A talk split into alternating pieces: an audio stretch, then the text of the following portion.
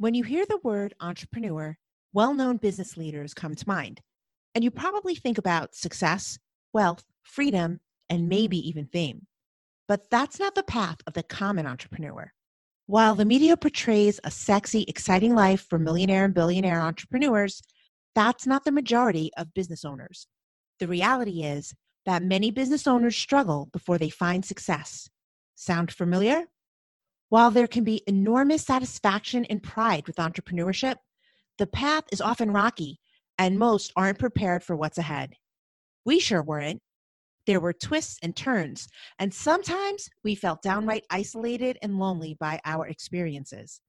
The truth is that the path to success is cluttered with messy moments. That's why today we're sharing our own detours as we discuss the things we wish we knew prior to becoming an entrepreneur. Hey, you, you're listening to the Messy Desk Podcast, the show for entrepreneurs who want to achieve more without the overwhelm and drama. Because although business and life get messy, that doesn't mean things have to be hard. Join us as we help you cope with the chaos and banish your barriers so that you can move forward in your entrepreneurial journey. I'm Meghan Monaghan. And I'm Theresa Cifali. Let's get on with it. Hi, Theresa. It's great to see you today. You're looking beautiful. Thank you. I, I really like how your hair's pinned back today. I think it oh, looks really pretty. Thank you very much. I have puffy hair. beautiful face. Oh, oh, thank you. I'm going to blush. Actually, I'm going to blush because I have tons of blush on. For the camera. For the camera. I'm still laughing about last week because our tech person who edits our uh, videos and our podcast, our audio, who he's actually my husband as well, he surprised us by putting some bloopers in at the end of the podcast. So after the outro. So if any of you didn't catch that last week, make sure you go back and listen because they're pretty funny. They were, I was cracking up. yeah, they were good. we didn't know anyone was listening. No, not at all. Well, Theresa, when we look at the statistics about entrepreneurship and small business ownership in the United States, the news is pretty positive. According to a study on small business trends by Guidant Financial, entrepreneurs are more than content with their careers. In fact, they're thoroughly enjoying small business ownership. And 78% of the respondents said their business was currently profitable. So the majority of entrepreneurs are happy and their business is making money, which is fantastic news. Do you agree, Theresa? Are you happy with being your own boss and running your own business? Oh, yes, I'm so happy. I love running my own business and I could never see myself working for anyone other than me the funny thing is that I know lots of entrepreneurs, as do you. And while nearly all of them would say they're happy, they'd also say this stuff is really hard. Mm-hmm. Just, just because you're happy doesn't mean you're not working your tail off and struggling. Most of them are happy, but they're struggling. And that second part is what's not accounted for in the survey answers. It's what a lot of people leave out of the story when you ask them about being their own boss. I really had no idea about some of the things I would have to face as a business owner. So I wish they'd been more transparent, but I totally understand why they weren't. So, absolutely. Most business owners don't share the quote unquote ugly stuff. It could be because they're too embarrassed to share that they're struggling, or they think they have to play a part and look a certain way, or maybe they have imposter syndrome. It makes you wonder why people become entrepreneurs in the first place in that study you mentioned, I noticed that 55% of the respondents said their motivations for opening a business were to be their own boss, and 39% wanted to pursue their passion. 25% were dissatisfied with corporate America. So I think that most entrepreneurs are content, struggles included, because most of them have achieved at least one of their motivating reasons for starting a business, you know? That's a good point. Business owners are willing to take the bad with the good because they are fulfilling their motivations. That's interesting, isn't it? I think that most people become entrepreneurs because they're searching for a different lifestyle. In my mind, it's about individual desires to attain goals they haven't been successful at achieving in their current work life situation. So, their entrepreneurial journey begins when they start to seek alternatives to their existing lifestyle To me, these motivations in the survey results are about people wanting to change their existing lifestyle and their future too. You know, I considered many things for years before I left my corporate job, and I talked to a lot of business owners. None of them described to me what I've experienced in my own journey. None of what they said prepared me for becoming an entrepreneur. I never thought it would be easy. I knew it would require dedication and perseverance, and it has. However, I never dreamed it would be as challenging as it has been for my mental and emotional fortitude. Wow, I'm sounding super dramatic right now. That's okay. What I'm getting at is that the path to success at being my own boss was just unexpected. What I faced isn't represented in a survey or even talked about much by business owners themselves. Yeah, I get what you're saying. There's so much you don't know about being a business owner until you go through it. Looking back, I've learned so much, but there are many things I wish I knew. It have made the journey less bumpy along the way. One thing I wish I knew was that having a clear plan would save me so much time and contribute so much to my success. Honestly, I didn't learn the benefits of proper planning until I started my coaching business. Can you believe that? No. Knowing you, know. well, I was a professional craft designer in the craft and hobby industry for over 20 years. In that time, I travel taught and created countless projects for magazines, books, and manufacturers. But I also worked as a social media strategist and a web designer and a content creator and a publisher and a consultant and more. I wore a lot of hats. Because I was doing all of those things under the craft and hobby umbrella, I believed that I was on a purposeful journey and I was wrong. What I was actually doing was I was pivoting a lot without any understanding of why I was doing what I was doing or where I was really headed. This sent me off on a lot of detours, had me chasing shiny objects all over the place, and resulted in working way harder than I had to. If I'd understood what I wanted and was clear on my goals, I'd have saved a ton of time and effort and headaches. Now, as you know, I work with a plan. The actions I take in my business are much more deliberate and decisions are way easier to make. Planning is also easier and a lot of fun. Yep, strategically planning out my next steps no longer makes me feel like I'd rather play in traffic. Oh, business planning is something that you're not taught. You often don't go looking for it at first. And I would never say it was fun, but I know you love it. but you soon realize that you're not going to achieve your goals without planning. So I'm with you on that. I've struggled with planning since day one, as you know. okay, so my first thing I wish I knew before becoming an entrepreneur was how to sell. I know this one sounds really Oh yeah, that's No, it's not weird at all. It's something I didn't even consider either. So uh, go uh, yeah. right at it. Nobody says anything about that part. No. Nope. Honestly, it doesn't matter what products or services you offer if you can't sell them. Without the ability to sell and get paying customers on a consistent basis, let's face it, you're not going to have a successful business. True. Is it that simple? Yes, I think it is. And yet, I didn't think of it in advance. Plus, no one ever said it to me. They never said, Meghan, selling is hard. At first, I thought it was just an issue for me. I was raised not to toot my own horn, as my parents like to call it. No one likes a braggart. So, at my very core, promoting and selling just felt really uncomfortable. My mother in law used to say, I like me. Who do you like? I love that. Here's a fact though once I started networking with more business owners, many of them told me that they had trouble with selling too.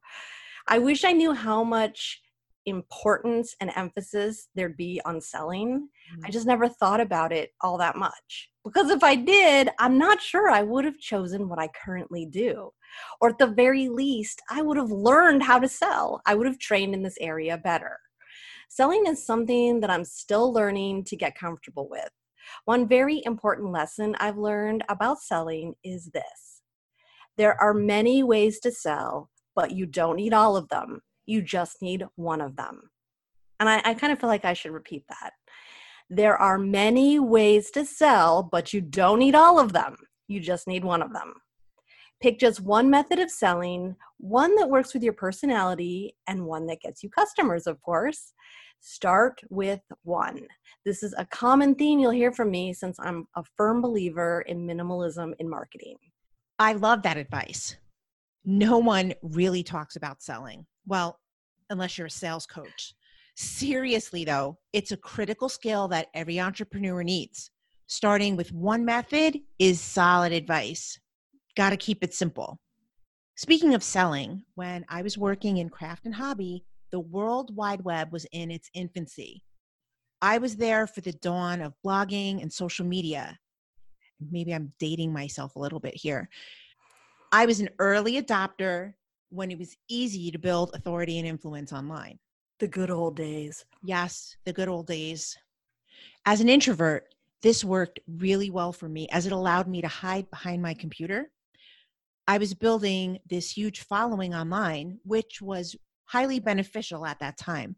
However, I was missing out on something super important relationship building. In the early days of my budding entrepreneurship, my mentors never spoke about that.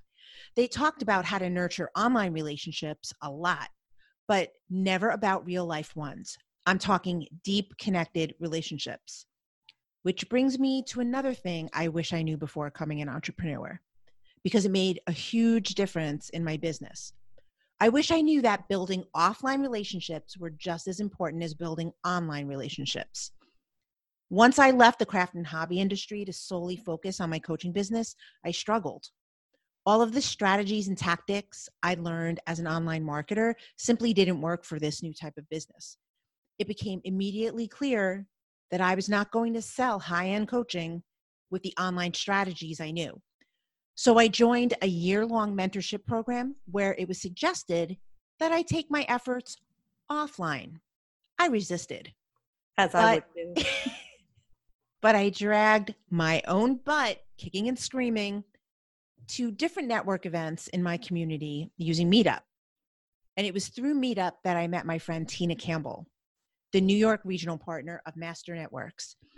It was through her that I learned about the power of networking.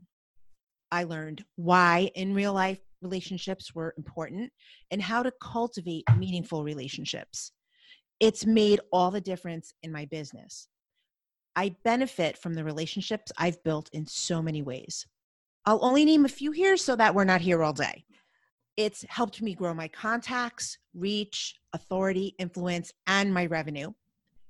If I'm looking for a specific service, someone in my network can usually connect me with a trusted source. Ooh, that's a good one. If I'm stuck, there's always somebody to brainstorm with. Powerful collaborations have emerged and I have the opportunities to teach and help fellow colleagues by sharing my skills and strengths. And that always makes me feel good. I don't care what your product or service is, the benefits of building offline relationships are massive.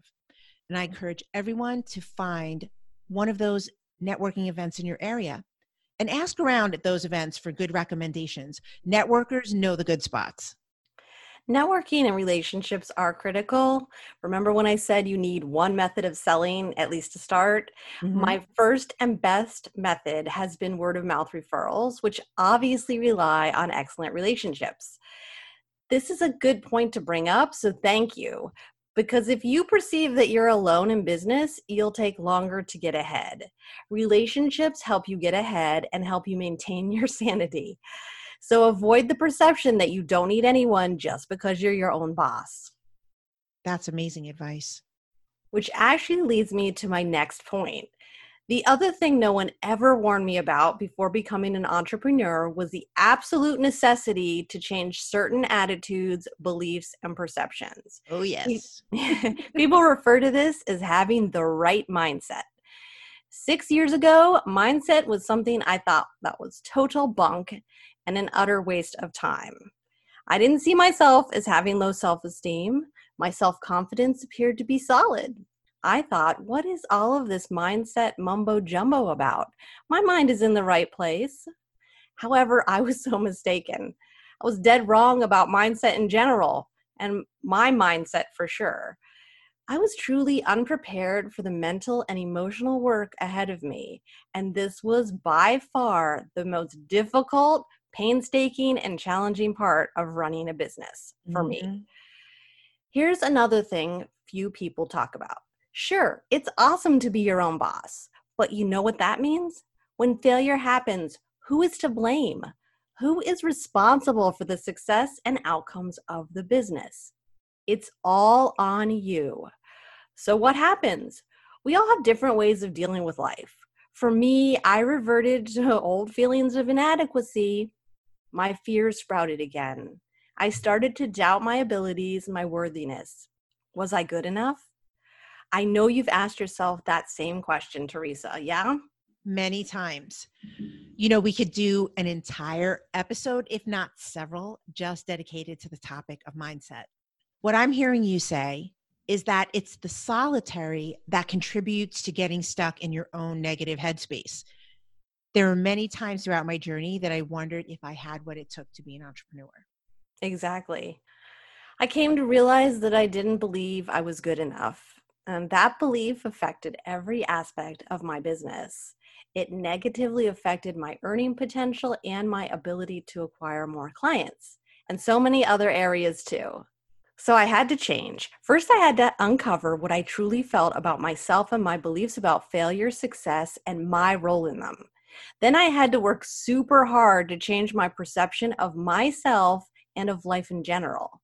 You may have heard of the self fulfilling prophecy imposter syndrome, which you mentioned a few minutes ago, and manifestation. These became very real concepts for me. And while many refer to the universe, I'm using quotes, air quotes, universe, as that bigger force running the show, for me, that force is God. So I had to work on my faith too. My one piece of advice in this area is to accept failure as part of your destiny, a part that is inevitable and necessary for you to reach your goals and dreams. You will not avoid failure. It's how you respond to and deal with the bad stuff that determines your future. Don't blame others, accept responsibility. When things go wrong, analyze what happened to figure out what to change or to improve to avoid a repeat performance. Look inward because most of the time there's a lesson to learn and mindset work to be done. Don't underestimate the power of your mind and beliefs in your success. These things make or break businesses all of the time. That's right. Henry Ford famously said, whether you think you can or think you can't, you're right. And guess what? You absolutely can. You and I have had this conversation many times. I think it all starts with awareness. Once you recognize that you're going to that negative space, you can decide to do something different about it. And no one can change their behavior overnight. So start small, pick one thing, work on it.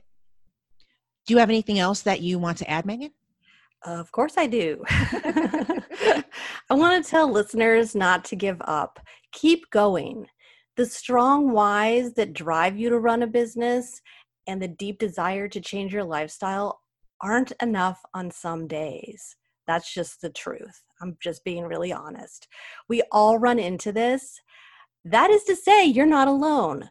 The journey is never perfect, it's messy, but eventually that will lead you to greater things, my friend, if you tough it out. That's it from us today. We'd love to know what is something you wish you knew before becoming an entrepreneur? We'd love to hear from you. You can email us at messydeskpodcast at gmail.com. See you next time. Thanks for listening, and don't forget to subscribe to the Messy Desk podcast and leave us a review. We're interested in what you're interested in. So email us at messydeskpodcast at gmail.com with your topic suggestions and questions. And most importantly, stay messy because that's where the growth, progress, and magic happen. This is so much fun. blah, blah, blah, blah, blah, blah. the voice in the Peanuts cartoon, right? Oh, wah, wah, teacher. Wah, wah, wah. All the adults. That's me today. I think sure. you, you, need to do voice exercises. this one. me, me, me, me, me, me, me, me, me. No, I got to move to Hawaii. Can I visit? yeah, you definitely can visit. Can I visit for like months on end? I don't know how you do the winters in New York. No thanks. Cue Hey. the music. Da, da, da, da, da, da. Da, da, da, da, da. Isn't that the Hawaii Five O theme? No idea. You said Hawaii earlier. Now that's stuck in my head the rest of the day. Thanks, Meghan. I thought it was dun dun dun dun dun. Is that what you're doing? Mm, Oh, okay. just up a, like a half step or so. uh, everything I sing is in a minor key. I know. I don't really know what that means, but I know that it's minor. you know that it's minor. Minor keys are more ominous sounding, Like me. which is appropriate. if it's one thing I am, it's ominous. Yeah. but I love you so Oh. much. Oh, I love you too. Kissy face. Honestly, what I really need is a padded, soundproof room. I need is a padded cell. You have to stop with these great one-liners. Everyone's going to think you're the funny one.